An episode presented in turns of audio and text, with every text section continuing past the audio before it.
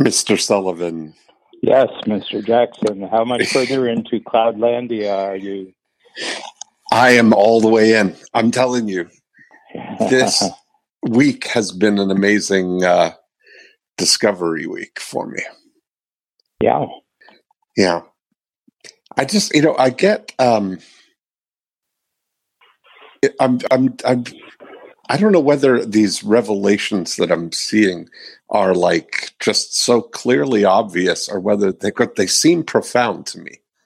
And the deeper I dig into them, you know, mm-hmm. it's just, um, I don't, I think we're even underestimating the impact of what this full embrace of Cloudlandia will mean to to us as early adopters, early settlers of Cloudlandia, and for society. You know, uh, the world is is going to um, change. I still have not gotten um, a chance to read the uh, the Disunited Nations book that I know mm-hmm. you're and I think that you you know you're seeing this on a global scale how all of this is is going to really um, shape yeah. things. But I think an intersection of that and Cloudlandia making a lot of that possible. Yeah, probably. well, I think that you know uh, there's there's definitely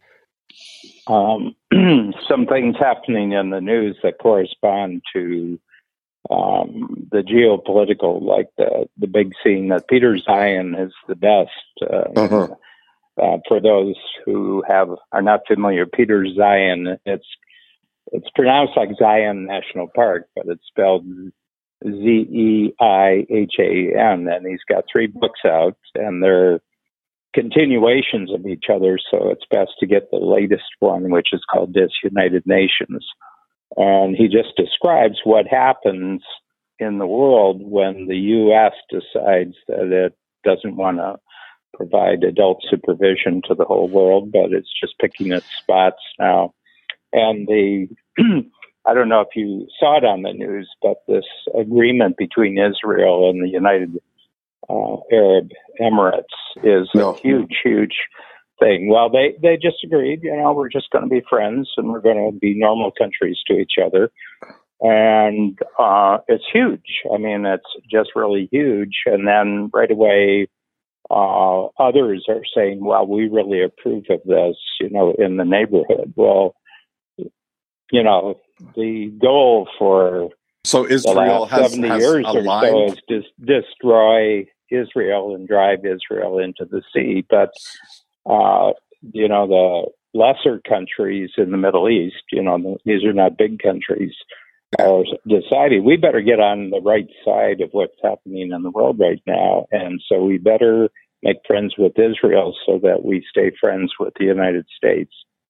And so there's a shifting going on.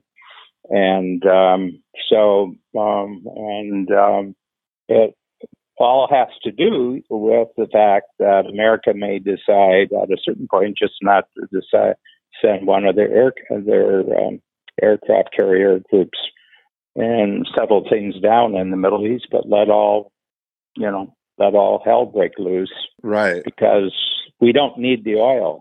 We right. need the oil. You know, we don't. There's nothing from the Middle East that we really need. I'm talking from an American standpoint mm-hmm. here. And, and well, they have to they have to stay here because of the oil. Well, they don't need to stay here because of the mm-hmm. oil.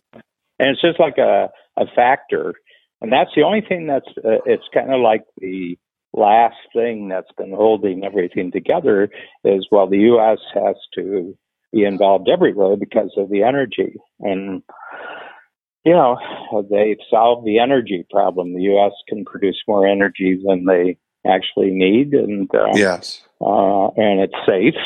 Yeah, you know, it's it's not threatened by any war. It's not threatened by any invasion, and it can go on producing and producing and producing. And uh, so, so, I mean, I, I I look at it. I just pick up little facts. The other thing is the rapid movement of people out of big cities. New York mm-hmm. has had a um, movement out of 420,000 people since March 1st. Mm-hmm. Well, that's uh, that's uh, that's, That's a good size pretty amazing. city. I didn't know that. That's a good- That's a That's a good that's a good size small city. Yeah. And and they're not moving out to come back. They're moving out to find new places to live. Yeah, that's really uh, you know it's it's funny, but that um, reminds me of place like was- Winter Haven looks really good. It really does. It's fantastic. Um, you know, in 1994, 1993 ish, um, one of the things that I did, uh, one of the last things I did before I teamed up with Joe um, Stumpf to do By Referral Only in my real estate business, I created a, a guide called uh, Toronto and Beyond. And it was 40 great places to live within an hour of the city.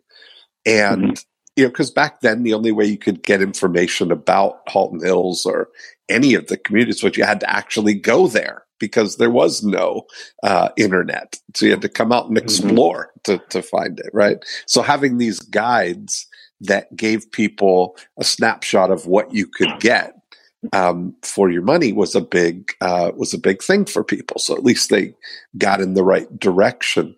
And now we're revisiting and reviving that. I'm working with a group in uh, in New York, Connecticut, and New Jersey uh, Mhm. to create the uh, Beyond Manhattan um, uh, project, where we're doing.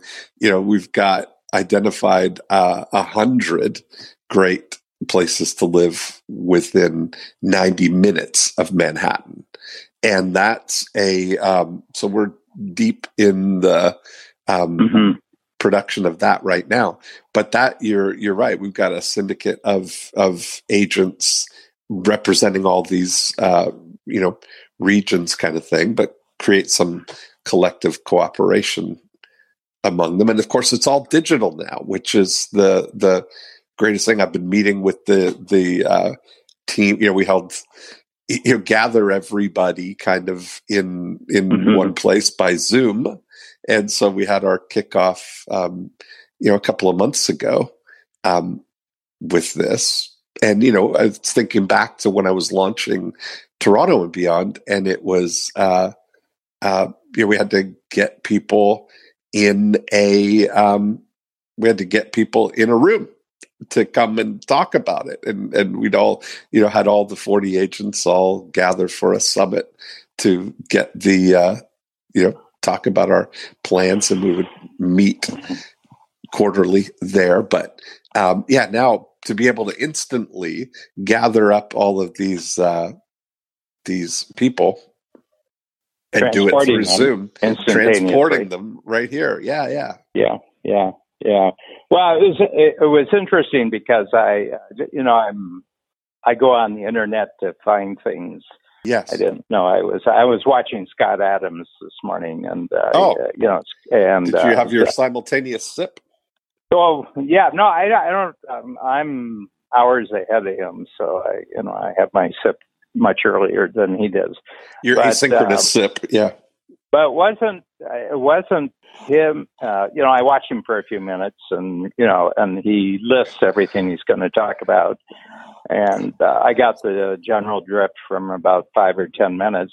But then I was looking along the side at all the YouTube items because down the right hand side of the page there's about an endless number of YouTube things, and Uh-huh. um, there was one there on uh, flying boat, uh, flying boat airplanes, and uh, and uh, you know where have all the flying boat airplanes gone? You know because from around 19, um, I would say 1935, maybe 1930 to 1950. That's the way you cross the ocean. If you were flying, you were you would take a China clip, you know the you would take the the boat um, um, and they would um, you know they would leave New New York and you'd fly to Bermuda and then you would um, you know they would refuel and people could stay the night and then they would fly you know to England or they'd fly to Uh-huh. uh, Spain or France or whatever it was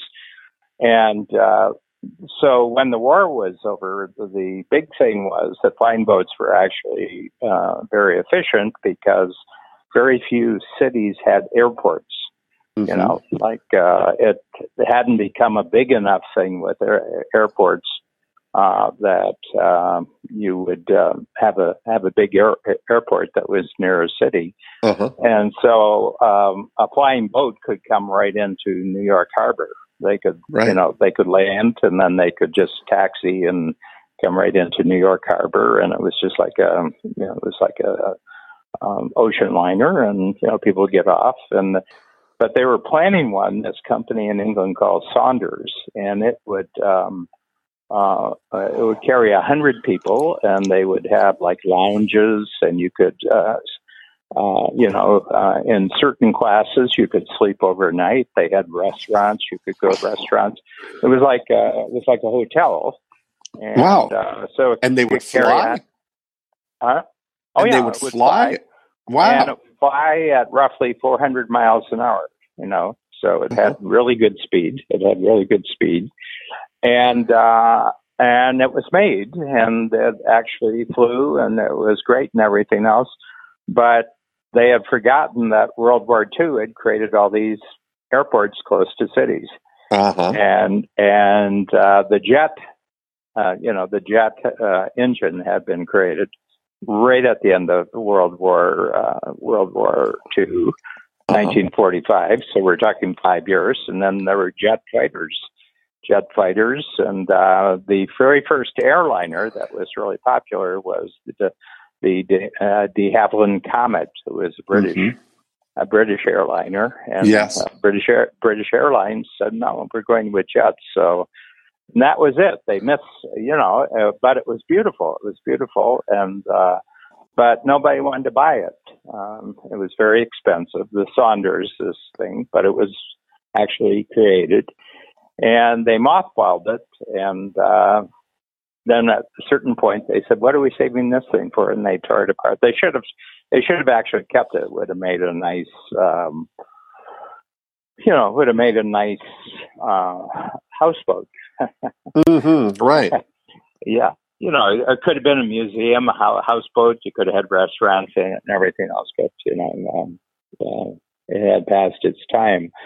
Uh, and then, but Saunders didn't quit, even though they couldn't sell that one. Still, in uh, six years later, they were planning a thousand person flying boat, you know, which would have uh, which would have jet engines. It would have twenty jet engines, and the wow, the crew the crew could walk around inside the wings and everything like that, you know. But it was uh, kind of like doubling down on a bad bet you know, it was, uh, and uh, and I think that uh, a lot of a lot about the talk about cities over the last 10, 15 years has been kind of doubling down on a bad bet. You know, um, certain aspects of city life have just really been doubling down on a bad bet. I wonder about the um, yeah, because the density certainly, you know, the the well, you know where we live. We've got yeah. we've got kind of uh, we're kind of the closest beyond Toronto that you can have. Yeah, in, uh, Toronto. That's right. Yeah, you were that the beach is, is one of the. Uh, it's like a one small, of the things. Tom like a Cook. small seaside, like a small sea, seaside town. Yeah, you know, which I love. Really, yeah. Yeah, Thomas. Uh, Thomas Cook was our uh, agent for the beaches then. Mm-hmm. And uh, Thomas and Sally Cook, yeah, uh, but that was one of the areas for sure. And then you kept going, you know, all around the perimeter yeah. and to the Scarborough and to uh, everything but especially so, north, especially north yeah. Hockley Valley, you know, Georgetown. Yeah, we went all, all the, all way from uh, yeah, we went all the way from Hamilton to Pickering to Barrie. Uh, yeah. In the mm-hmm. north. Yeah. So it was a nice uh, thing. But yeah. I have never heard at all of these uh, flying boats. I'm going to have to look this mm-hmm. up because is that. Eh, eh, and then there were. Um, what was the Hindenburg? What were those zeppelins? Is that what they were? Yeah, well, they they were uh, uh, that pretty well ended uh, probably 1934 1935 because they were made out of hydrogen and Yeah. the, uh, the Hindenburg and uh, it's it's like a bomb. Yeah, but apparently they were And, pretty luxurious the way the, Oh, they, the- yeah, they they were luxurious but they couldn't carry it. I mean, they had no carrying capacity. They, uh, Mhm. I think, at most they had thirty-five passengers. You were paying, Right. uh, you know, you were paying a fortune to fly on those things, and Yeah. uh, you know, and you know, uh, and you know, but there's still people today. We're going to bring back, you know. We, we we we figured it out now, and people are really going to love this. And, you know, it kind of went uh, 100 miles an hour at the at maximum. Well, Uh-huh. that's not a solution. That's not Right. a solution.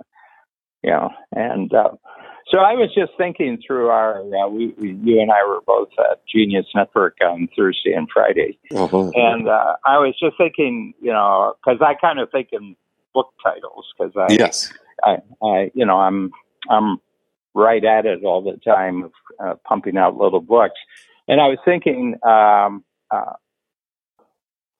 it was uh, the title is sort of living local, reaching global. You know, sort of um, that uh, all of us can live local and reach global now Yeah. because of um, because of Zoom.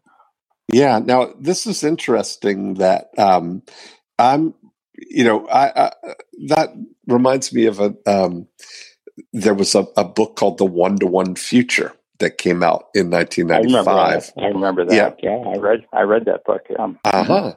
And you know, Mhm. then it was very futuristic. You, it was very difficult to kind of imagine. It was at the beginning of somebody Mm-hmm. Came out saying, '93. Actually, I was reading it on Okay. the way home from a trip to Mar- um, to uh, Amelia Amelia Island. You know Amelia Island. "Yeah, in Florida." Yeah. hmm Yeah. Yeah. Nice. And I went there for a, I went there for a conference, and I had the book, and I was reading it on the way home from uh, Jacksonville. I flew home from Jacksonville, Yeah. Right. Pittsburgh, and then Pittsburgh to Toronto. Yeah. Nice. Um, well, there's that thought: living local, think global. I don't know who presented that idea, but I the, the first I think person I heard that from might have been Tom Peters. Um, Mm-hmm. but I don't know who who coined that of the uh, Yeah. the thing. But these guys, you know, like uh, Don Peppers and Martha Rogers, that's who wrote the One to One Future. They were like far visionaries, where they're seeing something and they see how this is going to play out. Kind of like um, Peter Zeihan is a far geopolitical visionary. I think seeing Yeah. beyond the the immediate future. Mm-hmm. Um, Mhm. And so you just prompted me to think, uh, go back to my bookshelf here now and look at the books from 25 years ago with the far visionaries. Uh, I'm thinking Mhm. about Faith Popcorn and um, Yeah. Yeah. and looking what they were predicting when they were first coming out as futurists to Mhm. see really what the how much of that is now completely manifested you know um and but i'm just looking at the uh the idea here that we're not I, I just I'm almost like um, in awe at how much things have uh, have changed here. What what this the implications of all the things that we have available to us. If we take if I kind of overlay this thought of vision, capability, and reach over Yeah. our opportunities in Cloudlandia, uh, how we organize ourselves, the, the things, vision, capabilities, and reach that Mhm. the um, you know vision is a is a multiplier. Vision is something that is um, that you can kind of um, Well, shape the other or thing is that uh, uh, it's in short supply. You know. Uh, That's true. Yeah, and, and actually, uh, uh, it's the trigger. You either have capability and reach, or you don't. And the only thing that determines whether you have capability and reach is whether you have vision in the first place. Yeah, and I think that Because you wouldn't see the capability, you wouldn't see the capability, and you wouldn't see the reach if you didn't have vision.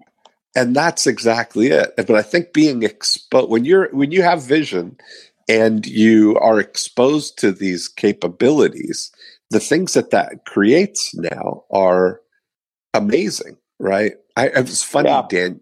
You know, I've often I thought about how uh, we've talked about my you know third grade teacher, Mrs. Jefferson, with the mm-hmm. you know Dean is able to achieve excellent results with what seems like little effort. Imagine if he applied himself. And I thought to myself, we were kind of kidding around one day that that would be a great book title, right? Like imagine yeah, if you imagine if you applied imagine yourself. if you applied yourself.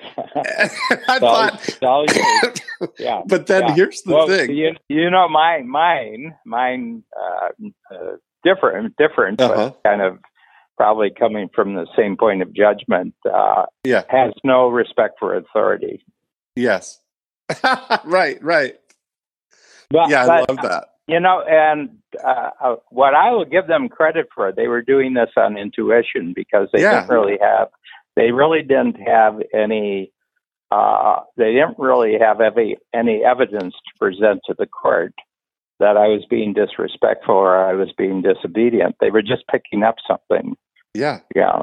Yeah. And so, I, I'm trying to, I'm trying to think back. What did I ever do to give off those vibes? Uh-huh. well, not, you you know, not, skipping school and going to the library oh, probably be one that of would them. Be one. Yeah. That's funny. That the was, clues that... were there. so in in our well, we were at uh, Genius Network on uh, yesterday and and uh, or I mean uh, Thursday and Friday. I I had over that two days, I had a, a vision for the book title revision and I thought, you know, imagine if you applied yourself, but then we scratch out the applied yourself and put mm-hmm. stopped trying, did only the things you love and still get everything you want. Yeah. yeah. That's really the uh that's really yeah, where well, we are right I, now. I think that I think the you know, here here's the thing. You know, I always and I'm looking back because we've we've been, you know, from our client base, strategic coach client base, we've been um, you know, really powerfully complimented by our client base on how quickly we adjusted and, you know, yeah. um, you know, and we were right back in action and everything else. And I said, you know, it's, uh, it's actually just what were you doing over the previous 20 years? What were you doing over the previous 25 years?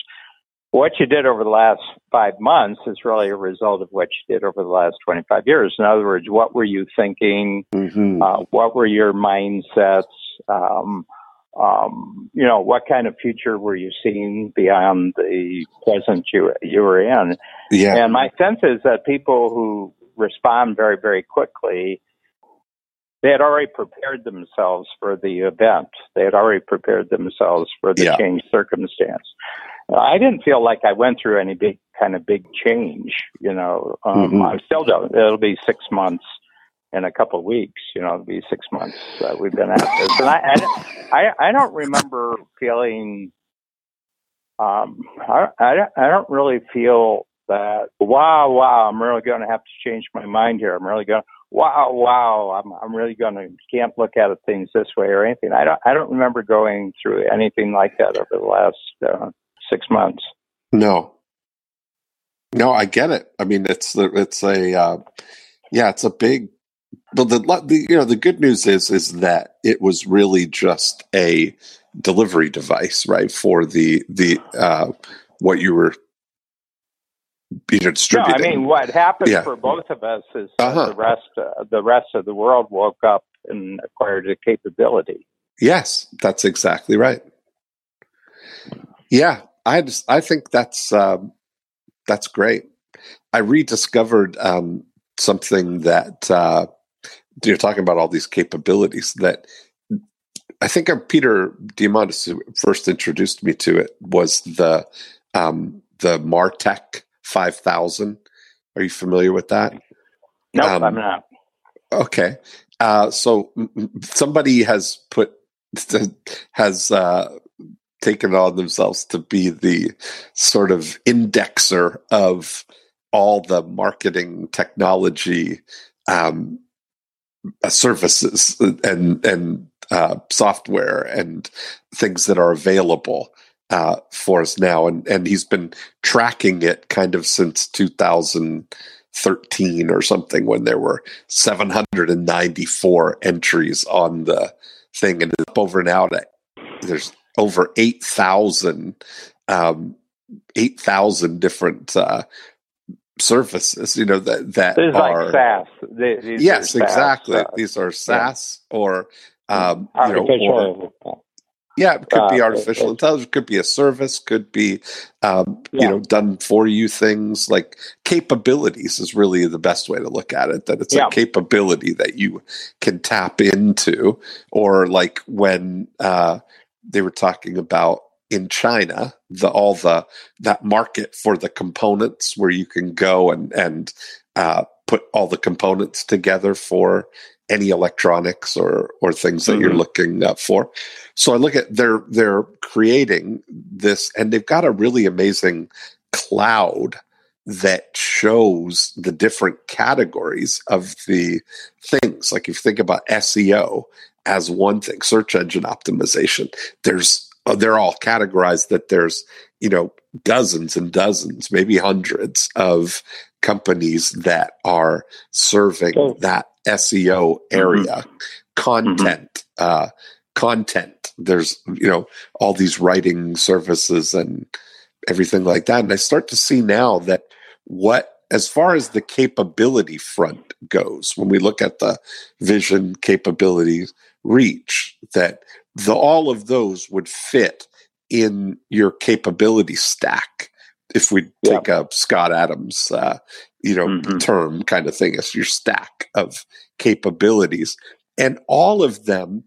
What I'm what I'm noticing as a, a pattern is that you're as needed as much as you needed as much as you need as as uh you know at for only what you need is the thing that we're doing and they're Yeah. driving out inefficiencies like there's several services right now where you can get let's say graphic design as an example there's um you know what Roland was talking about no limit creative Well, that And- magic thing uh, that Ma- fascinated me. The the number, you know, the, he had sixteen, and he said, "I got one. I really want to take you through." And it's that is really thing that um, you know, it's an artificial intelligence program that just will, you know, um, you know, keep telling you exactly what images are working, what copies working. Yes, exactly. Uh huh.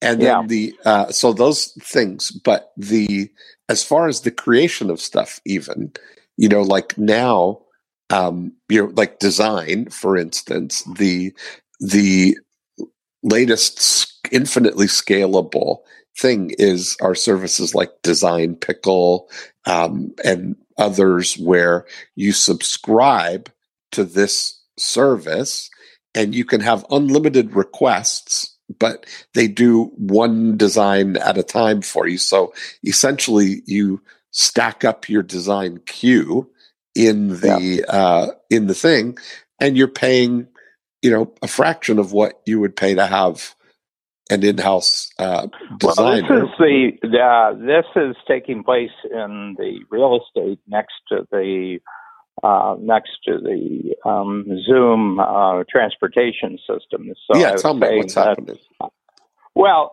yeah, well, you know, basically that I said it, don't look at uh, don't look at Zoom as a communication system. Look at it Right. as a transportation system. yeah And then uh, there's real estate next to the transportation system, and all the SaaS services that Uh-huh. you're talking about. Seems to me, well, these are the general store, and the, you know, these are all the businesses that are that are building up.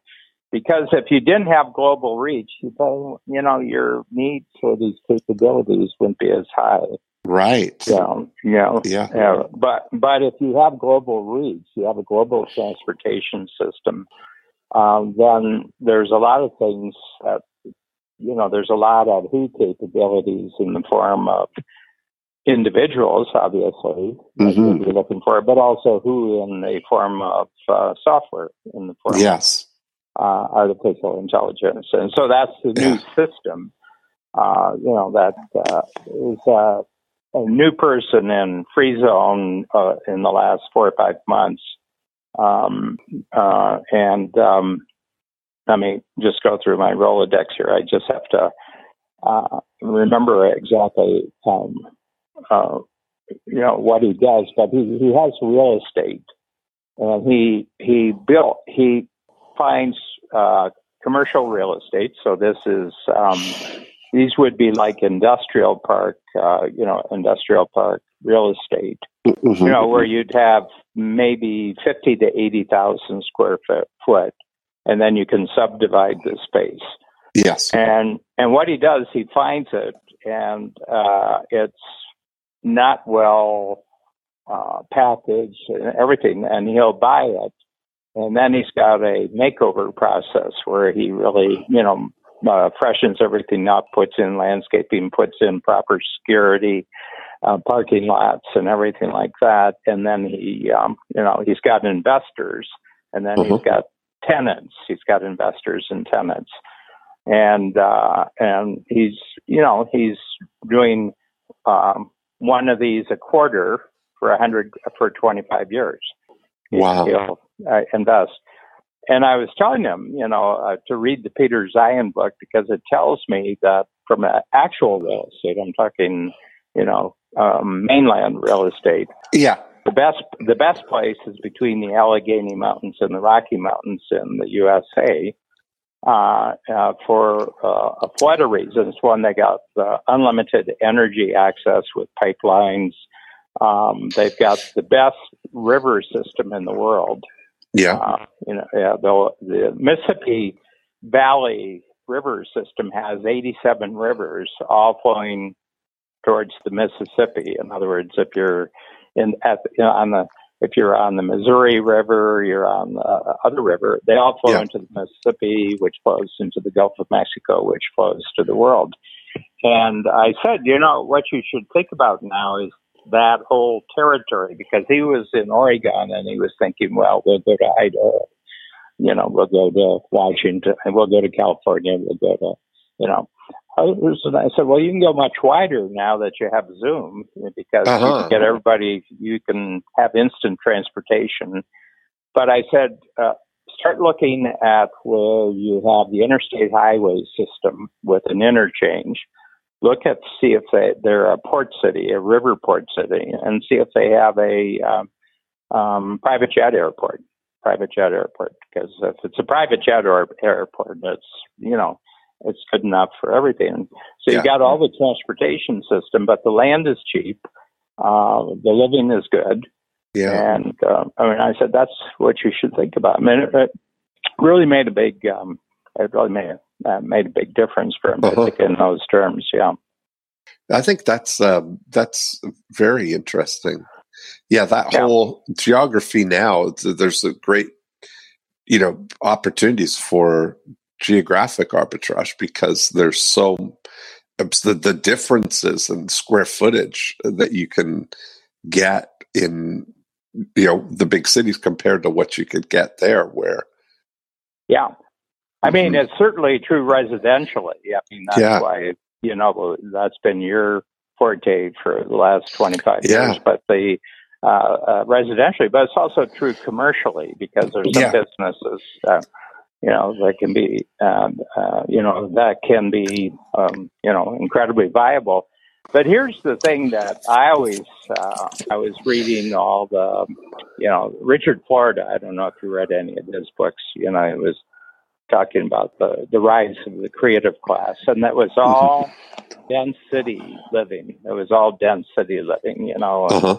that all these young creative class people uh, you know, are going to be in the intense city, and they'll put up with 400 square foot condos, and you know, and and you know, and and uh, yeah, they're living in dorms. I mean, they're just they're just graduate students who instead of going to class they're going to a job but it's just uh, his image of the creative class was just that the you know they look the same. They still have their backpack. Uh, and, yeah. Uh, you know, they're living in a tiny tiny condo rather than in a tiny dorm room, and they're eating Yeah. at uh, brew pubs instead of at the cafeteria. And Right. they're- But they don't own any. They don't own anything. They don't have Oh, cars. They don't have kids. They don't have anything. I said that's not the future. Yeah, it's interesting. What do you? Because that's WeWork. That was what they were building on. Was the the dream of that that everybody Yeah. would want to be just the space they need or whatever, uh, but be around. Uh, you know, in a, in high density like that. Yeah. Yeah. Yeah, and uh, but uh, actually, my density has gone up in terms of reach uh, Uh-huh. since March first. You know, Sure, I of mean, course. I, I'm I'm communicating with far more people Uh-huh. on uh, on a daily, weekly basis now with Zoom than I ever did physically. hmm Yeah, so my density has gone way up. Yeah. Boy, I'm not even sure that we really understand like what this is gonna, um, you know, what the full Well, this tell fully matures kind of So, thing. uh, being a red, white, and blue American, um, there's two things that I always believe that uh, in their dreams, Americans really like real estate and they like driving around. hmm yes, that's true, right? That's so funny. They like dreams and they like or real estate. They like driving around. That's great. no, no, I mean, uh, isn't Yeah. it true though? I mean, I mean, aren't you?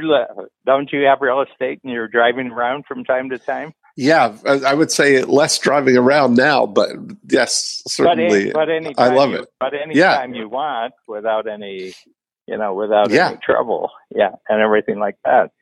And my sense is that you know, and see, if I can give you an insight on the um, riots that are taking place in all the major cities, this group of people were told that they were the future. Mhm. They were told that they were the future, and they were charged uh, extortionary amounts of money to go to university Mm. um, because you're the future. You're the you're, you're Yes. the future.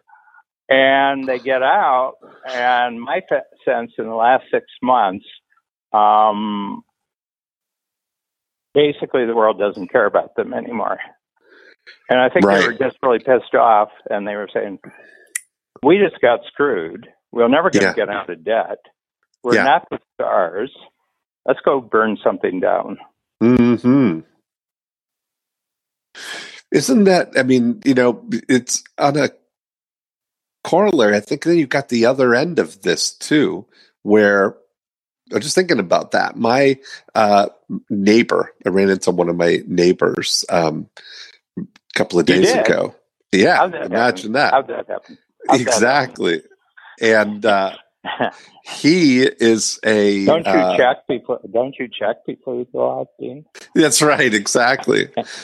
uh, so he is a former, uh, well, he was a, a judge and was just, you know, uh, this year retired, um, but uh, forced retirement at 70 years old. And he's, I thought, man, that's really like he's still, he's young. You know, like he's act, he's healthy, he's fit, he's uh, the whole thing. But it, at in uh, in the court uh, system or whatever he's in, it's mandatory retirement at seventy. Yeah. Is this And- of county a county judge or He's uh, it- yes, a county uh, judge. Yeah. Yes, so, so he's an elected judge. He's not He- an appointed judge. that's right. Yeah, Yeah. Yeah. and um, uh, no, no, I think he's appointed. He's an appointed judge. Um, Oh, I'm not by sure the how. state or by the feds? By the state or the feds? Ah, I think the state. Yeah. Okay. hmm So whatever it was, he's uh, Sort of appeals court. That'd be sort of like appeals court or something like that. You know. yeah, Yeah. and uh, but anyway, he's he's um, you know now seventy years old, has a, a you know lifetime of legal knowledge, and you know I was just thinking about like he's getting itchy to kind of to uh, do something. You know, he's kind of Oh, yeah. making noises like that, like, "Hey, you really gotta get some idea, you know, like what something to do. You got anything I can do, kind of thing, you know."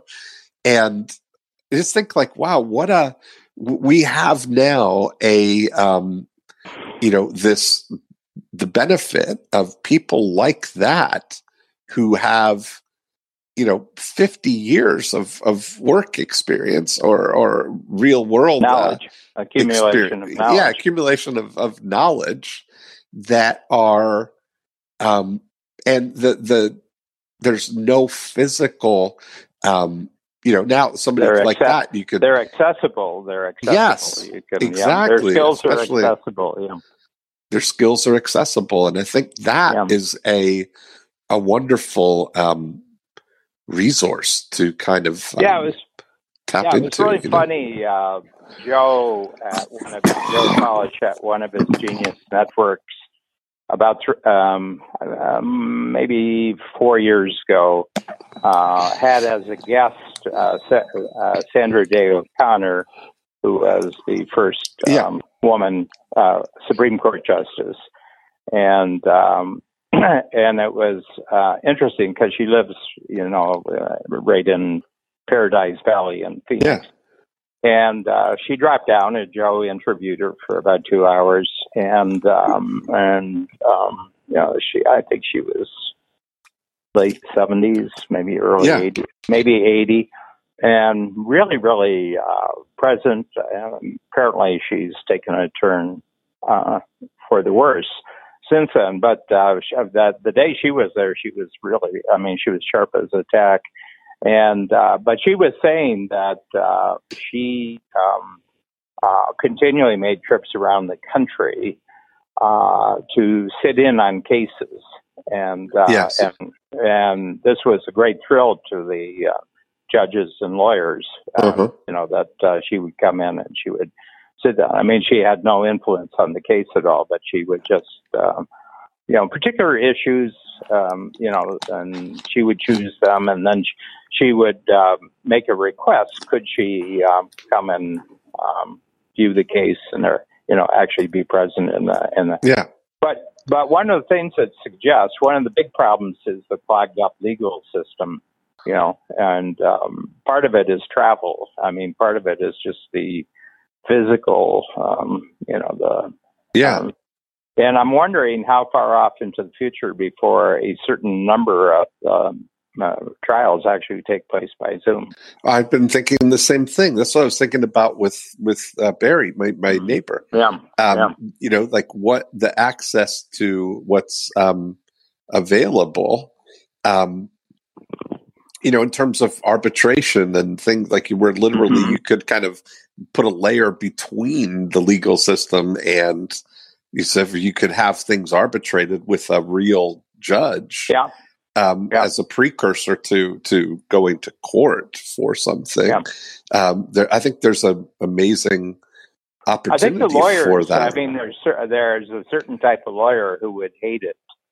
Uh, Right, of course. Their whole their whole skill is based on their physical ability to physically intimidate or uh, and uh, everything. And uh, yeah, really. I mean, uh, you know, I mean, it's kind of like. Uh, and also to know, some the- of the to some extent the relationships that they have built with the you know it's kind of a closed ecosystem in, in Yeah, a regional way and the, you know i mean i got to see the camaraderie and stuff of um these uh, guys through you know seeing them at the country club and Mhm. at uh, different um you know events that you know two guys who were you know op- opposite of each other on in the courtroom that week that were on the golf course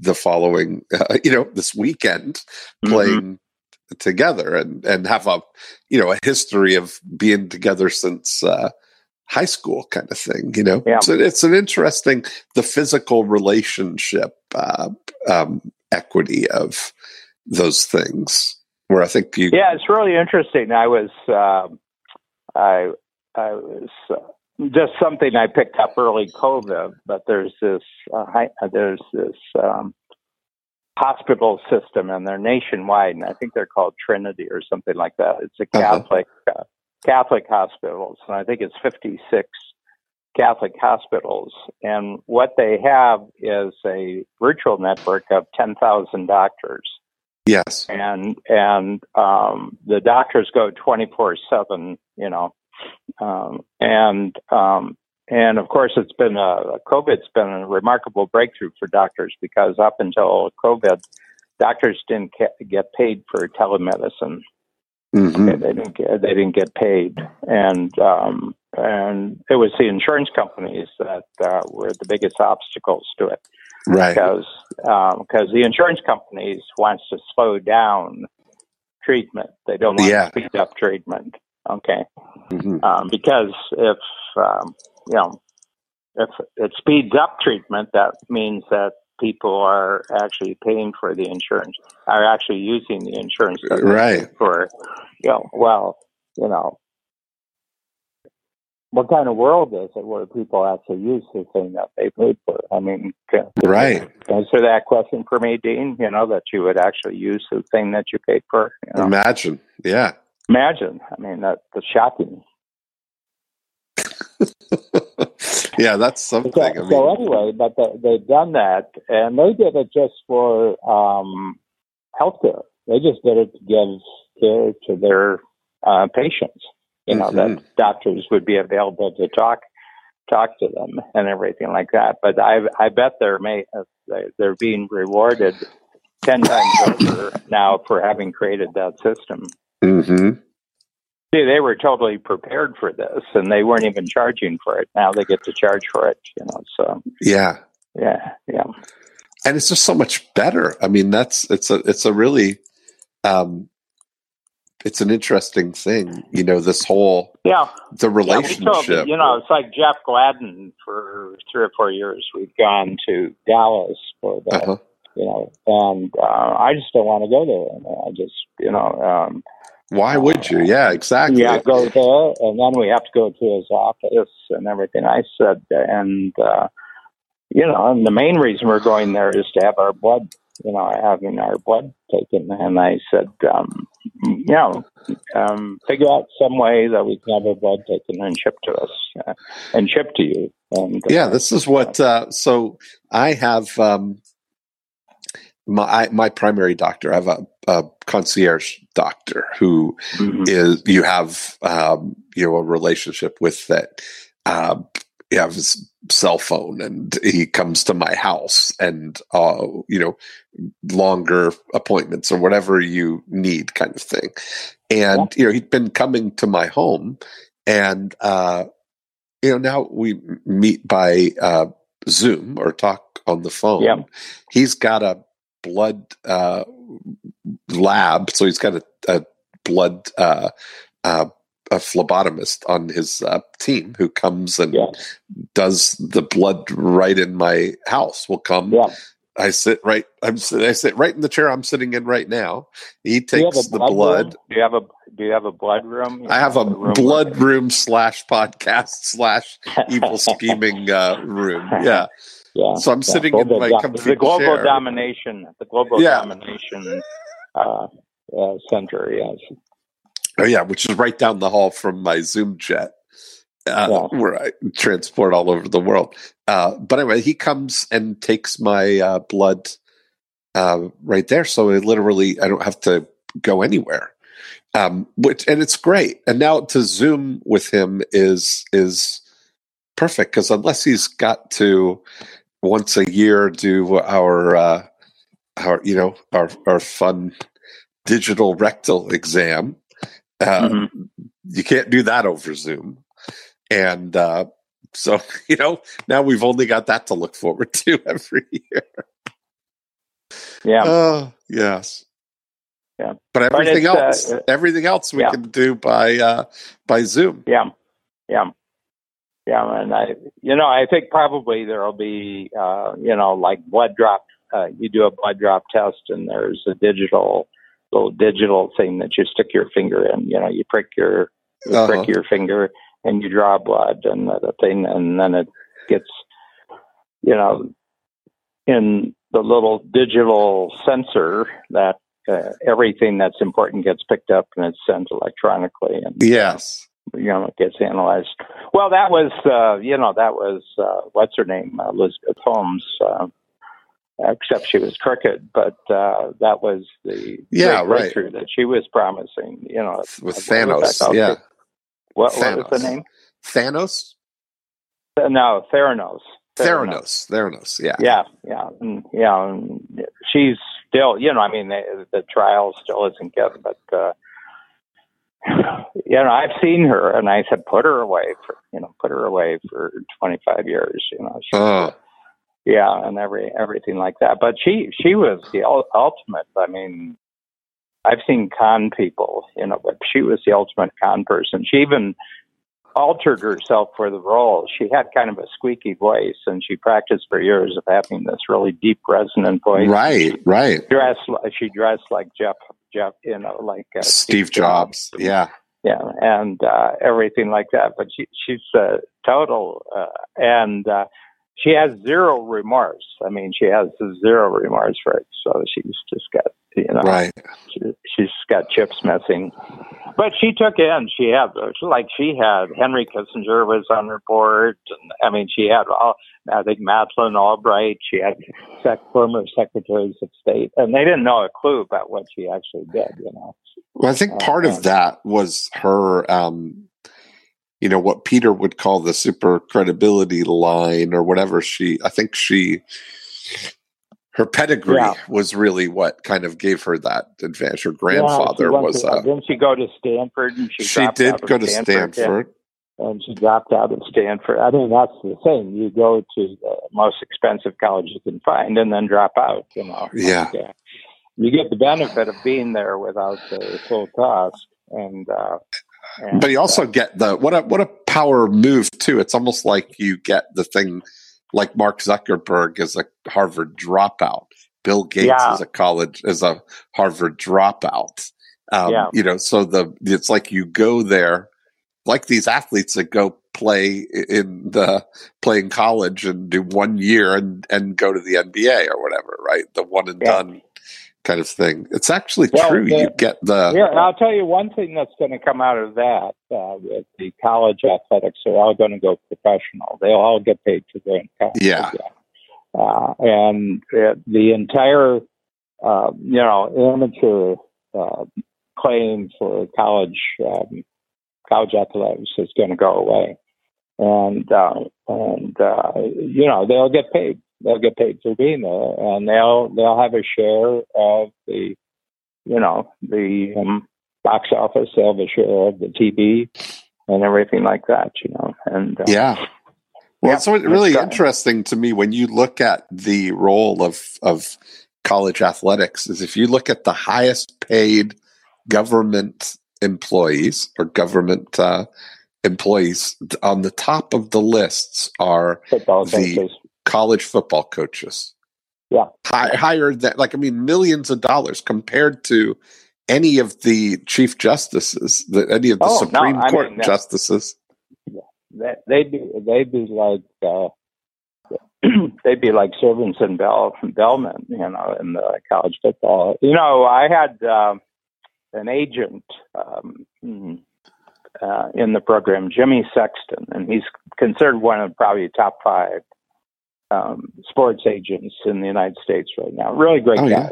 Yeah, Yeah. really great guy.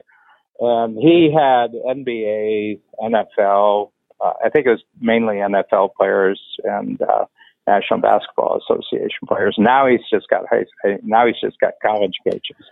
Uh-huh. And co- college coach, uh, college coaches are the are the mother lode, and the reason is because athletes, you know, risky business because you know they they might get injured, they uh, they might go to jail, and everything. College coaches, you get them.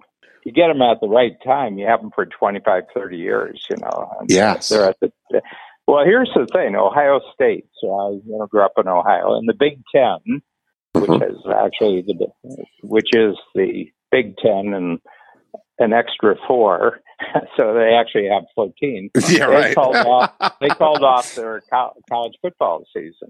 Yeah. So here, I'll put the uh, economics in um, perspective here. The profits from the college football season pays for every other sport Yes. that that college has. And they have Yes. 75 or 80 other sports. Every Yeah. one of them gets paid for by the profits that are made on the on the college football. So you Right. wipe that out. Uh, how are they paying for all those other sports this year? hmm Yeah, yeah. Amazing, right? I that mean, tells that, you that tells you that the um, uh, when the president of the university calls the college football coach, he says, "Sir." aha, that's right. Oh, that's funny. Yes. And sir, true. sir, sir, And sir, do you true. have some time on your do you have some time on your schedule for me right now? I love it. yeah. But uh, uh, you know, these things went along, went along, went along. They're going to go on forever, and then there's this real, um, there's this real juncture. I think uh, Roland Frasier uh, had the greatest line. I, I really enjoyed him. I really, Yeah, uh, he's really great. Enjoy, uh, really, really enjoyed him, and uh, he said, uh, "Let me describe the world right now. Everything, uh, everything in the world is for sale." hmm Yes. That's true. Yeah. Yeah. this, In other uh, words, it has either gone way down in value, so it's a good deal, or it, it's going to go really up in value, and that's a good deal. Yes. Yeah, I- think that's uh, especially true of things that are Cloudlandia enabled. You know, Yes. that are that are rooted in Cloudlandia.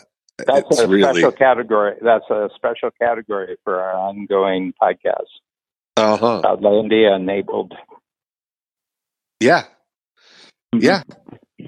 It's really I'm I'm I'm really um having an amazing time just kind of really doing the exploration here um, Mhm. under this context that I think we're really um, that, you know we're cartographers of of a new territory. Yeah, yeah, yeah, yeah. Yeah. It is. It's a. It's um.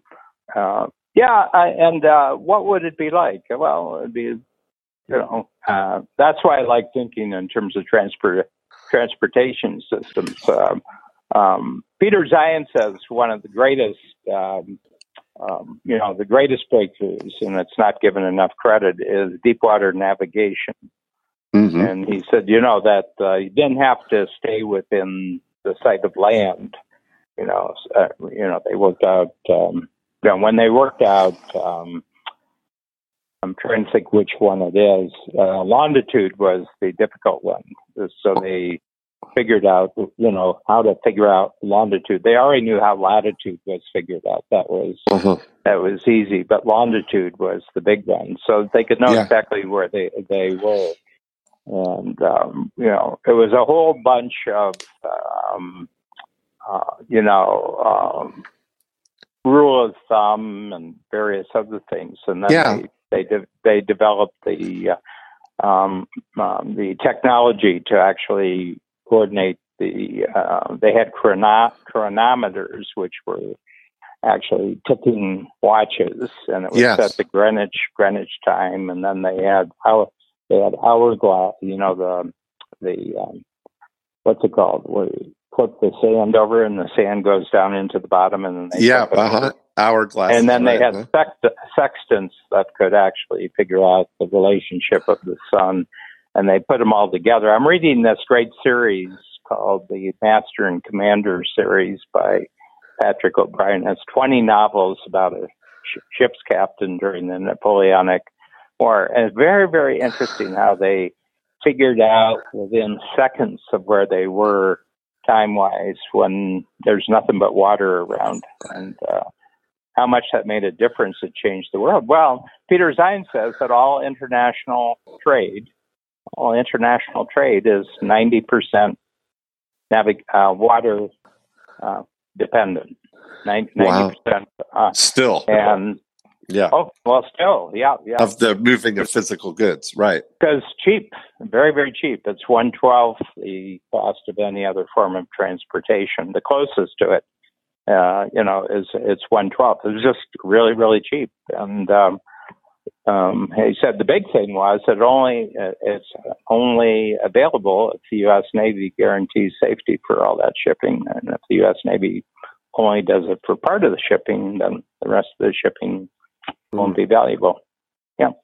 That's what I was. Um, th- that's one of the things I hadn't thought about that one in particular, but that's a that's under this category that I've been observing of how much of the foundation has been laid to get to this point. You know, like when I uh, Yeah. we, we talk about music and books, and I mean, t- if you take books for example, the the the progression of the foundation that had to be laid to get to this point, starting with the with language itself, Mhm. developing language and words that everybody kind of agreed on and, and understood, which then Yeah. you know uh, that allows things. But then the distribution of the ideas with the printing press and all of that stuff to get to the point now where the words can be um, you know you can get your words to anybody in the world. You know you think about the geography thing that you were just describing the navigation that we're at a point right now where you know 500 years ago there it was breaking news that the world was round. And that and that uh you know now we're in a situation where i can give you a series of numbers that pinpoint my precise location on the planet Yeah. by uh um what is that called the the um yes. gps global Yeah. positioning system yeah Mhm. how, how old is gps Um, probably, um, I think probably seventies, probably seventies, because you had to have satellites. You had to have satellites. Yeah. So they had to have enough satellite uh, coverage. and how how GPS. how what um level what's the pixel level of that like how precise is my location uh you know to is it to a a foot a, a inch a less than an inch what Yeah, yeah, probably be down to that level. Yeah. yeah But So it's, it's different in different. It's different in different parts of the world. I mean, you would be Uh-huh. obviously where you where you are, but uh, uh, in Antarctica, it wouldn't be as precise. Yeah. okay Nor are there that many people requiring it. Yeah, no, I mean I get it. So, but you look at it that we're at a precision level that my GPS coordinates in my uh, in my reading room where I am now compared Yeah. to in my living room is a completely even different uh, thing. That level of precision um, Yeah. of uh, our locations. Wow. And you think about that now, uh, that allows, that's the backbone of all of these um, Yeah. things. Like I get a kick out of watching, we do Grubhub um, uh, deliveries or Instacart, and now they're all enabled where you can actually watch the progression of the vehicle the delivery you know coming on your phone you can see exactly where they are Yeah, I mean, it's really interesting how Uber was always off. You know, Yeah. like uh, I always found that Uber was never. You know, you had to go out on the street and you had to yeah you know, you had to you had to hail them. I always said, you know, it, it surprised me that their system wasn't more precise. That they, uh-huh. yeah, uh, you know, they should be able to knock on the door, you know, and say, uh, you know, like uh, everything like that. So I don't know. Uh, I mean, the GPS was created and is maintained by the United States. I don't know if you Yeah. know that. It was I did yeah, not know that. And then the Chinese want to create their own, and uh, the Russians want to create their own. And uh, one of the big things is satellite wars, you know, in the future. And uh, what was it that uh, Peter Zeihan said? He says it's not well known because neither country wants it to be known. But about seven, eight years ago, the Chinese destroyed a U.S. military satellite. Oh, really? Yeah, they did it with a rocket. They did it with a rocket. They actually knocked out, and uh, five days later, seven Chinese military satellites disappeared. wow. And the U.S. said, um, hope you learned the right lesson from this. Wow, yeah. Well, you know, I mean, that's why I say that outer space is not going to be a repeat of the United Nations. No, exactly. yeah, yeah. yeah, yeah. Yes, Space Force. Ta-da! well, Elon's going to be right there. He, I think he's really bet bet wisely on that one. Mm-hmm. Yeah, I agree. Yeah. All righty. Well, it's always fun, I'm Dan. For, I am off for three weeks. You will not hear me because I'm going to cottages for two weekends in a row. This is summer short up here. Well, good for you. Get it all in. Yep, summer short here. All right. Well, I will uh, look okay. for you when you're back. I'll meet you right here. Yep. Good. Bye. Bye.